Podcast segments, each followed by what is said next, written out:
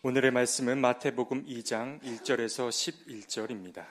헤로드 왕 때에 예수께서 유대 베들레헴에서 나셨다. 그런데 동방으로부터 박사들이 예루살렘에 와서 말하였다. 유대인의 왕으로 나신 이가 어디에 계십니까?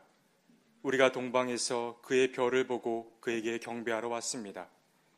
헤로드 왕은 이 말을 듣고 당황하였고 온 예루살렘 사람들도 그와 함께 당황하였다. 왕은 백성의 대제사장들과 율법 교사들을 다 모아놓고서 그리스도가 어디에서 태어나실지를 그들에게 물어보았다. 그들이 왕에게 말하였다. 유대 베들레헴입니다. 예언자가 이렇게 기록하여 놓았습니다. 너 유대 땅에 있는 베들레헴아, 너는 유대 고을 가운데서 아주 작지가 않다. 너에게서 통치자가 나올 것이니 그가 내 백성 이스라엘을 다스릴 것이다. 그때에 헤롯은 그 박사들을 가만히 불러서 별이 나타난 때를 캐어 묻고 그들을 베들레헴으로 보내며 말하였다. 가서 그 아기를 샅샅이 찾아보시오. 찾거든 나에게 알려주시오. 나도 가서 그에게 경배할 생각이오. 그들은 왕의 말을 듣고 떠났다. 그런데 동방에서 본 그 별이 그들 앞에 나타나서 그들을 인도해 가다가 아기가 있는 곳에 이르러서 그 위에 멈추었다. 그들은 그 별을 보고 무척이나 크게 기뻐하였다. 그들은 그 집에 들어가서 아기가 그의 어머니 마리아와 함께 있는 것을 보고 엎드려서 그에게 경배하였다. 그리고 그들의 보물 상자를 열어서 아기에게 황금과 유향과 몰약을 예물로 드렸다. 이는 하나님의 말씀입니다. 하나님 감사합니다. 할렐루야. 평화의 왕으로 오신 예수 그리스도께서 주시는 평화가 우리 모두와 함께 하시기를 빕니다. 아, 트럭을 몰고 다니면서 생선을 파시는 분이 계셨습니다. 트럭 위에 현수막 위에 큰 글씨로 이렇게 써 붙였습니다. 하늘에는 영광, 땅에는 굴비. 예. 그분께는 영광 굴비가 많이 팔리는 것이 평화였겠죠. 예. 성탄절에 이런 분위기로 계속 아, 즐겁게 아, 또한 기쁘게 보냈으면 좋겠는데 우리는 아, 그럴 수가 없습니다. 오늘날 우리가 처한 현실이 너무나 슬프기 때문입니다. 지금 세계 곳곳에서는 피 흘리는 전쟁을 계속하고 있습니다. 러시아와 우크라이나 전쟁이 일어난 지 벌써 만 2년이 지났습니다. 그 2년 동안 사망자는 20만 명이 넘었고 집과 고향을 버리고 피난길에 오른 난민들은 600만 명이 넘습니다. 또한 러시아의 석유와 우크라이나의 곡물 수출이 막히면서 세계는 큰 경제적 타격을 입었습니다. 그러나 정작 전쟁을 일으킨 러시아는 올 한 해 동안 경제 성장률이 5.5%나 됩니다. 경제 체제를 전쟁 체제로 바꿨고 무기를 만들고 또한 건, 무기 만드는 공장들을 건설하면서 경제 지표가 올라가는 것이죠. 그리고 무엇보다도 교육의 루트를 서구에서 인도와 중국으로 바꾸었기 때문입니다. 그로 인해서인지 푸틴에 대한 러시아 국민들의 지지율은 70%가 넘습니다. 내년 3월이 러시아 대선인데 대선에서 푸틴의 재선이 거의 확실시 되고 있습니다. 푸틴은 그렇게 이야기했습니다. 내년에도 우크라이나의 전쟁, 우크라이나와의 전쟁은 계속된다. 전쟁 계속이라는 얘기를 들으면서 마음이 암울해졌습니다. 이스라엘과 팔레스타인 가자 지구의 전쟁도 계속되고 있습니다. 전쟁 3개월 만에 가자 지구에서는 2만 명이나 죽었습니다. 그 중에 70%가 민간인이었습니다. 어린이, 여성, 노인들이 죽은 것입니다. 이스라엘은 하마스를 처단한다는 명분으로 민간인들을 대부분 죽였습니다.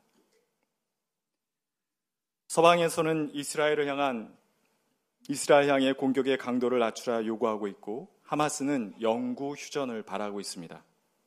그러나 이스라엘의 총리는 하마스를 완전히 제거할 때까지 전쟁을 멈추지 않겠다. 항복 아니면 죽음뿐이다. 라고 말했습니다. 그런데 하마스를 완전히 제거하는 것이 가능할까요? 눈앞에서 이스라엘 군이 쓴, 쏜 폭탄에 아내와 아이들이 죽는 것을 보고 총을 들지 않을 사람이 있을까요? 집에 있다가 이스라엘 군이 쏜 미사일에 아빠와 엄마가 동생이 죽는 것을 보고 가자 지하의 그 깊이와 끝을 알 수 없는 동굴처럼 마음속에 깊은 미움과 분노에 골이 생기지 않을 아이가 있을까요? 지금 가자 지구에서 끝없이 하마스를 양산하고 가자 지구 지하에 땅굴을 파고 있는 것은 이스라엘 본인들입니다. 들판에서 양을 치던 목자들에게 천사들이 나타나 아기 예수님 나심의 기쁜 소식을 알렸습니다. 그리고 찬양했습니다.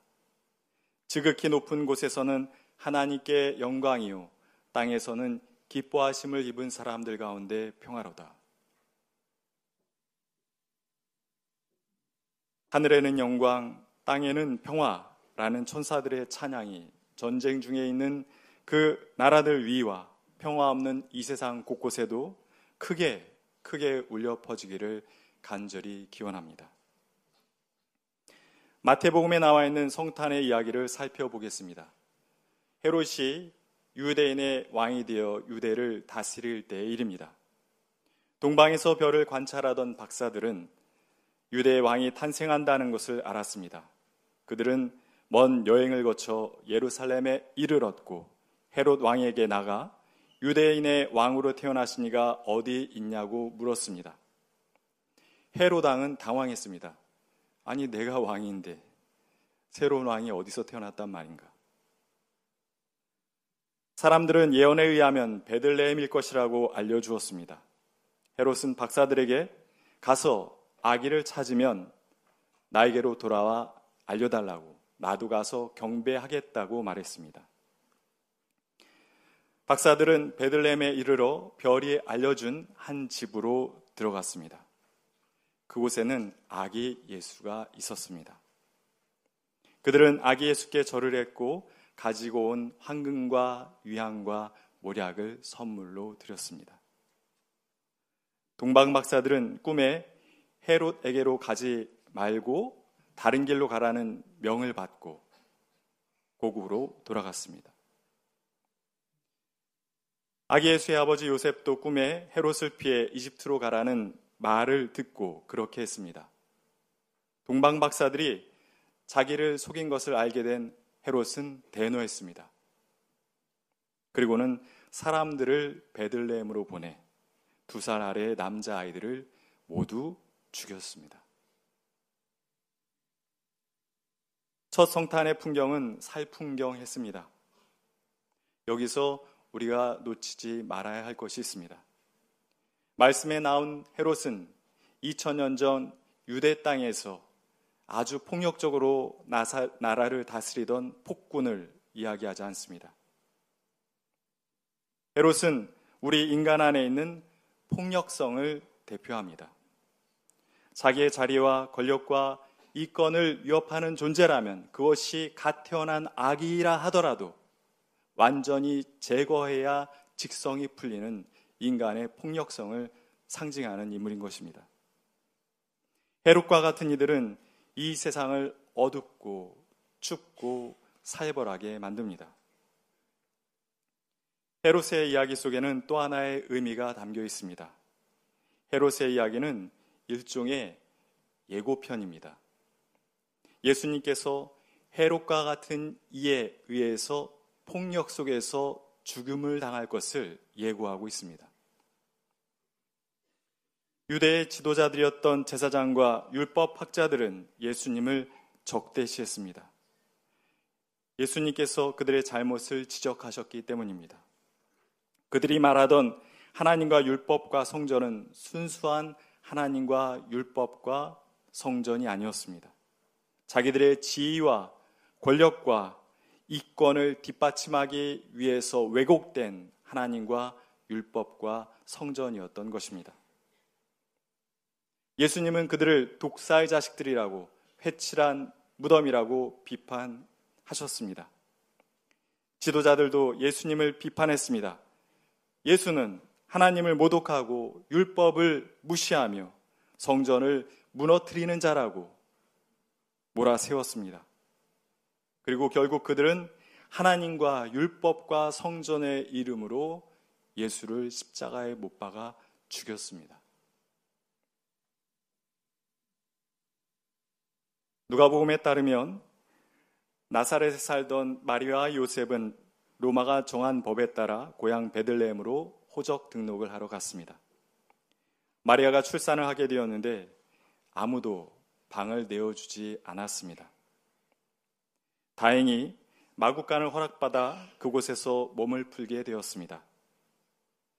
아기를 낳았으나 누일 곳이 없어 구유에 누였습니다. 우리는 이 성탄의 광경을 거룩하다는 느낌 속에서 떠올리곤 합니다. 그러나 그 일이 나와 내 가족과 내 아이에게 일어난 일이라고 생각한다면 그렇게 생각해도 그 광경이 여러분들에게 거룩하게 느껴지십니까? 결코 그 광경은 거룩한 광경이 아니었습니다. 불쌍하고 애처롭고 위태로운 광경이었습니다. 그 구유에 놓인 아기가 유대인의 왕이라는 외적인 표지는 아무것도 없었습니다. 베들레헴 마을 위에 떠 있던 별은 그 마국간만 비추지는 않았을 것입니다. 요셉과 마리아 그리고 그들의 아기는 그저 그 동네에서 가장 불쌍한 가족이었습니다. 동방 박사들은 바로 그 가족, 가장 불쌍한 부부와 그들의 아기를 가장 귀하게 여겼습니다. 마치 왕과 왕의 가족처럼 여긴 것이죠. 그러하였기에 그 앞에 엎드려 절했고 왕에게나 바칠 만한 귀한 선물인 황금과 위안과 모략을 바쳤던 것입니다. 헤롯이 우리 인간 안에 있는 폭력성을 대표한다면 동방 박사들은 우리 안에 있는 사랑을 대표한다고 말할 수 있습니다. 헤롯은 자기의 자리와 권력과 이권을 위협하는 것은 작은 악이라 해도 죽였지만 동방 박사들은 아무리 보잘 것 없는 악이라 하더라도 그가 인간이라는 이유 하나로 가장 귀한 자로 여겨 그 앞에서 자기의 신분과 권력을 모두 내려놓고 자신이 가진 가장 귀한 것을 그에게 선물로 내어 주었습니다. 동방 박사와 같은 이들은 이 세상을 밝고 따스하고 살갑게 만듭니다. 어느 시인은 예수님의 십자가 사건을 두고 이렇게 말했습니다. 이때처럼 인간의 잔악성을 보인 일이 없었고 이때처럼 인간의 깊은 사랑이 세상에 보인 일이 없었다. 그런데 예수님의 마지막뿐 아니라 예수님의 처음도 그러했습니다. 그때만큼 인간의 폭력성이 드러난 적이 없었고 그때처럼 인간에 대한 사랑과 존중이 드러난 적도 없었습니다. 헤롯의 이야기가 예수님의 생애를 예고하듯이 동방 박사들의 이야기 또한 예수님의 생애를 예고하고 있습니다. 동방 박사들은 어두운 밤 별을 보며 하늘의 뜻을 구하던 사람들이었습니다. 그 별을 보고 멀고 험한 길을 갔습니다. 그곳에서 가장 가난한 이들을 만났습니다. 그리고 그들을 가장 귀한 존재로 여겨 자기들이 가지고 있던 가장 귀한 것을 아낌없이 내어 주었습니다. 동방 박사들이 보여준 모습은 예수님이 보여준 모습과 동일합니다. 예수님도 시대의 어둠에 짓눌리지 않고 하늘의 빛을 보며 사셨습니다.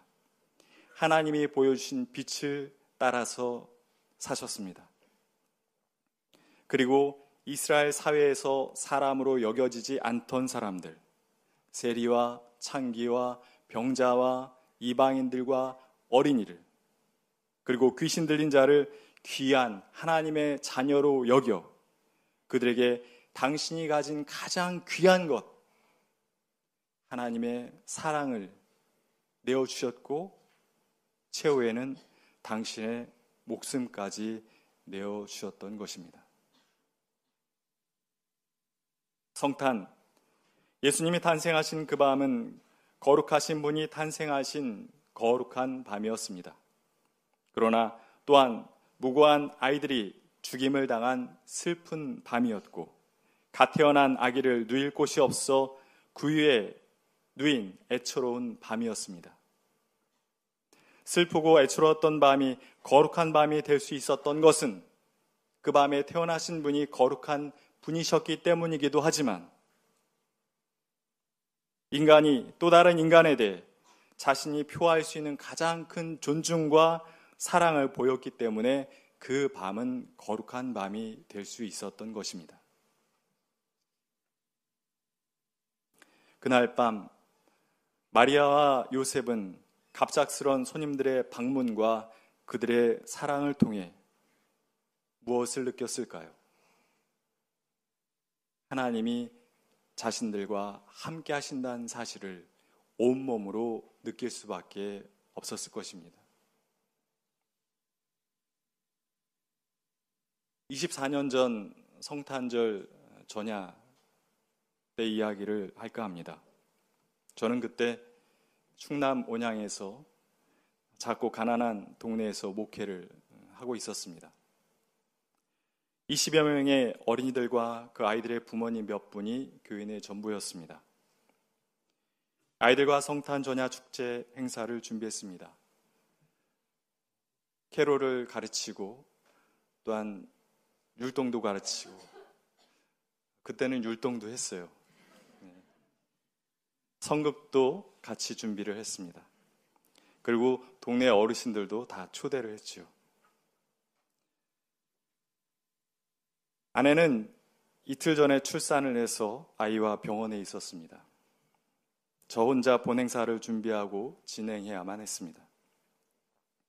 저녁이 되었고 시작할 시간이 되었습니다. 아이들과 부모님들, 동네 어르신들로 교회가 어느 정도 찼습니다. 앞에 나가서 어, 시작 멘트를 할 때였습니다. 저 교회 예배당 뒷문이 열리더니 우리 교인들 아닌 사람들이 한 명, 두 명 들어오는 거였습니다. 제가 전도사로 일하였었던 서울 창동에 있는 은명교회 담임 목사님과 교인들 20명이 그 밤에 그 먼 길을 찾아 오셨던 것입니다. 저는 그 순서를 진행하다 말고 아무 말도 할 수가 없었습니다.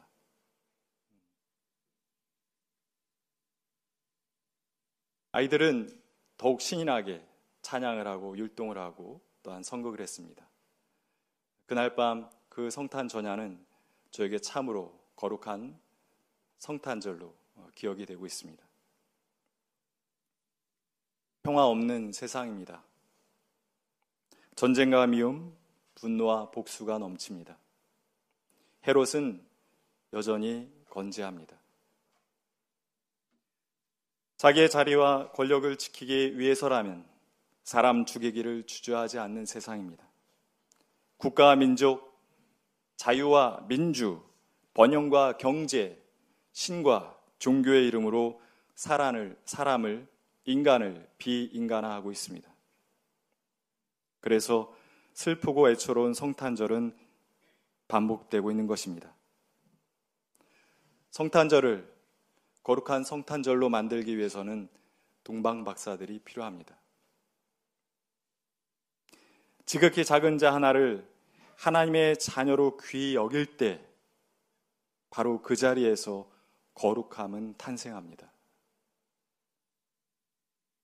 오늘 성탄 예배를 드린 청파의 모든 교우가 또한 이 세계의 모든 교회가 모든 생명을 귀히 여겨 이 슬픔 많은 세상에 성탄, 거룩함의 탄생을 가져올 수 있는 주님의 귀한 백성들이 될 수 있길 주님의 이름으로 기원합니다. 주신 말씀을 기억하며 거둠의 기도를 드리겠습니다. 하나님, 기쁨의 성탄절을 슬프게, 슬프게 맞고 있는 이 세상을 우리를 불쌍히 여겨 주십시오. 속히 전쟁을 끝내고 평화에 이르게 해 주십시오. 동방 박사들이 가난하고 불쌍한 가족과 아기를 귀히 여기고 그들을 위해 자기가 가지고 있던 가장 귀한 것을 내어 주었듯이 우리도 지극히 작은 자를 귀히 여기고 우리가 가지고 있는 귀한 것을 내어 주며 살겠습니다. 주님의 거룩한 탄생을 축하만 하는 자가 아니라 주님께서 보여주신 거룩한 삶을 따라 사는 주님의 백성이 되겠습니다. 주님, 영원한 빛이 되어 우리를 인도해 주십시오. 예수님의 이름으로 기도드립니다. 아멘.